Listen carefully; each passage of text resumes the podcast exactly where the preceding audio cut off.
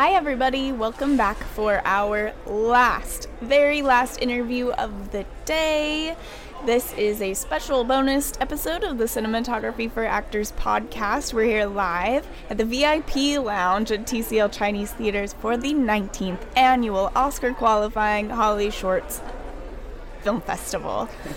Got through it. You got it. No, you got there. it. You got there. And uh, once again, I'm back with Jack. This is so much Hey. fun. Howdy. Good to be here. Howdy. Always, always happy to step in front of the camera. Jack, tell us who we got here. Uh, well, we have the very talented Sadé. Sadé. Oh, Yeah, it's okay. So close. Sadé okay. Diana Sellers, uh, the director of uh, Picture. Yes. And uh, so, can you tell us the logline of your film? Yeah, picture is about a, a young girl named Britt who goes to an antique um, vintage store and purchases, well, she doesn't purchase, she's given a very unique Polaroid camera. And um, she notices after she takes a picture of, with the camera, something keeps getting closer to her in the photos. Mm, don't like it. I don't like that. I, on the other hand, absolutely love it. yeah.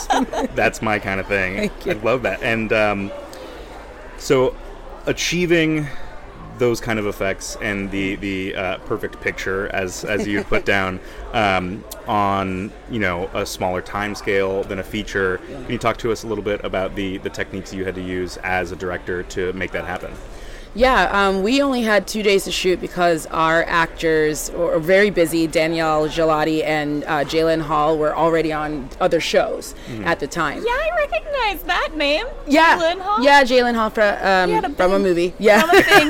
From a thing. He had a a- big a movie. thing. From a movie. Congratulations, Thank Jalen you. Hall. Okay. Um, sorry. you know what it is. And, and because of the time, they're, I mean, they're still minors. They were 15, so we only had eight hours, two days. Right. Um, so I think we only had one special effects shot. Uh, there's a hand disappearing, and that was simple. But everything else was lighting and camera movements. Like, how do we increase suspense with just our camera, or the light changing, or the lens changing, um, or a push in? So we really, the cinematographer Damari Butler and I, really sat down and walked it very intensely to go. We don't have a lot of money, so we need to use kind of like our prowess to get where we need to go. Very cool. How did you communicate with your talent to make sure that they were on the same page so that you could get things done quickly since you didn't have so much time? Did you do a lot of rehearsal or was there a lot of discussion? There's no time for rehearsal. Um, literally, Jalen flew in on a Sunday evening and was on set Monday morning.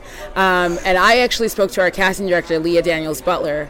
Um, I was worried. I was like, I, I don't know if we're going to be able to pull this off. And she said, Charlie, these are professional actors. They've been acting since they were five. You're not going to have to worry about them showing up on set, knowing their lines. And I kid you not, they were so amazing. They were better than most actor, I mean, adult actors I've worked with, just in terms Wow. of wanting to understand the scene, ask questions, showing up prepared. So I the pressure was on us as a crew. Like we've got to get the project lit and set up because once they came in, it was like a couple of takes and we were done, and it was great.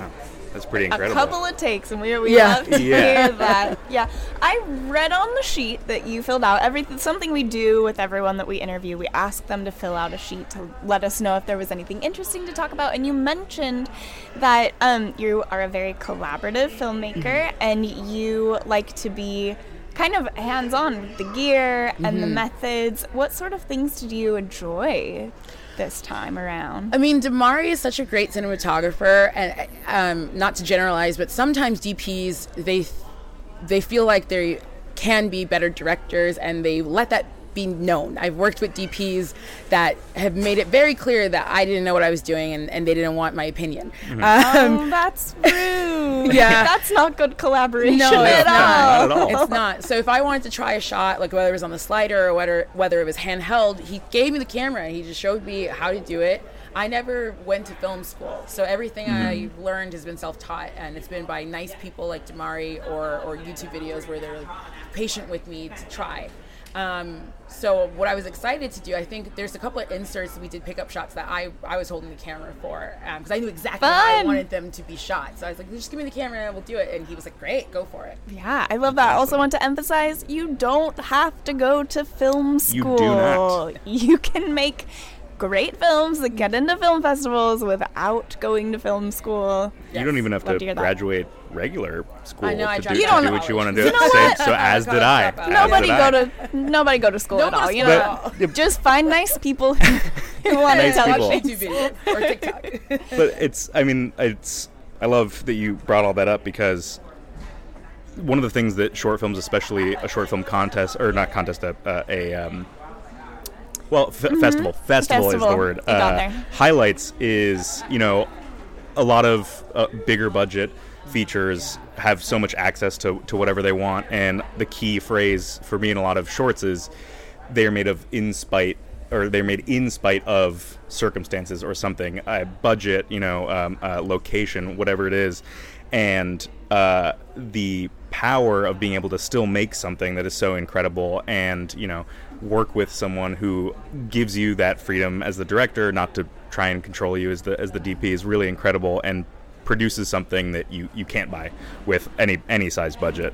Um, and how was that as a director to work with that crew in such an intimate setting Oh, it's great. I mean, we shot half the film on location at um, Yes Baby Vintage in Burbank, but the rest of it and most of it was shot in my house. Okay. um, which is my house has been used in so many films of mine. it's a free location.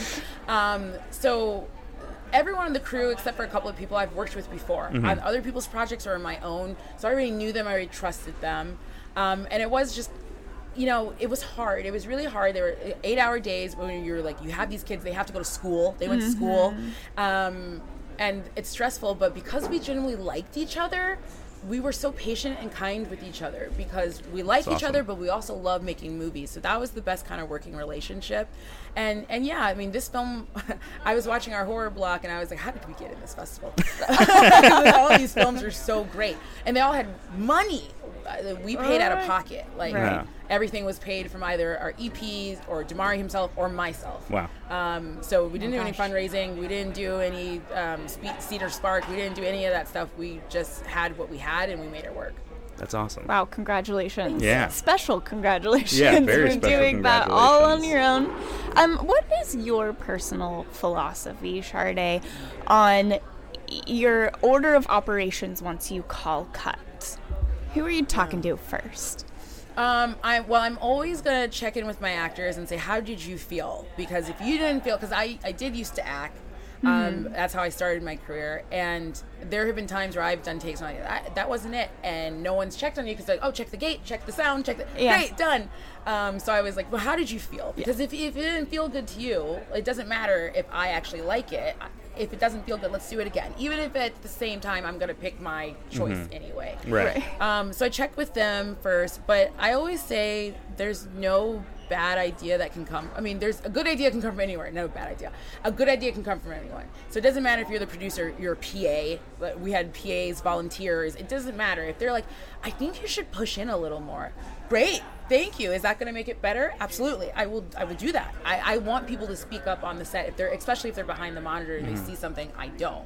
Like, Cool. please tell me what I'm missing here. That's huge. Yeah. Yeah. That's a big thing to feel like you can just be like, hey, why don't you, why don't you try this? Yeah, That's I mean, a there's cool a limit, you can- right? Like, Well, right. get like two of those a day, and then I need you to step back. But, Yeah. um, but I, it is a collaborative thing. So again, if, if the gaffer has a better idea, let's do it. Like, I, my idea is not the Yeah. best idea all the time. Yeah. Do you have a favorite shot? I do. Ooh, yeah. Um, there's a shot in the film. It's very early on in the film. Uh, it's a push in on the slider, and we push from Danielle and uh, Jalen playing a video game to the counter of this creepy guy trying Mm-hmm. to get rid of this camera. And that shot was just completely not planned because we ran out of time. So I said, Damari, grab the camera, push in. We need. There was two scenes. I said we need to combine these two scenes, so we're gonna get their scene and then push in and get that scene. And it turned out to be my favorite shot because it just came out of nowhere. It wasn't planned. Amazing. Well, that's incredible. Yeah. Well, Sadé, it's been absolutely wonderful to have you here and, and you. close out this this wonderful day at uh, at Holly Shorts. Um, your film already showed last night. Midnight Madness. Midnight Madness. Yeah. Here's the good news: if you missed it, uh, it's still there. BitPix is the virtual accompaniment to Holly Shorts at bitpixtv.com. You can go there and catch a picture. Please do it. If you're not doing it, what are you doing? What are you doing? What are you doing? Get on it. Watch picture. Watch all these fantastic movies. Yeah. Thanks for being here with us, We Sadé. appreciate you. Thank you all. Thank you, everyone, for joining us today. It was a great day. See you tomorrow. See you tomorrow. Bye. This has been another episode of the Cinematography for Actors podcast. Follow us on wherever you listen to your podcast to keep up to date on new episode releases. We will be live through August 20th here at Holly Shorts Film Fest. If you're here, drop in and say a little hello at the VIP lounge. We also want to thank our sponsors Apogee, Film Tools, Rosco, Lightstone Rentals, Canon, and First Mile Tech. As a special gift to you listeners, we've partnered with We Make Movies to get you a discount on comprehensive production insurance packages. Use code CFA23 on your intake form for 10% off your quote by visiting wemakemovies.org slash insurance. If you missed any of our live streams, you can watch all of our interviews on our YouTube channel, Cinematography for Actors. And make sure you follow us on Instagram at Cinematography for Actors. You can also catch us in a more formal setting on Monday, August 14th at Japan House for a panel discussion on the importance of bridging the gap between talent and crew. You can get 20% off of your ticket purchase by using the code HSFF2023CFA at checkout. Thanks!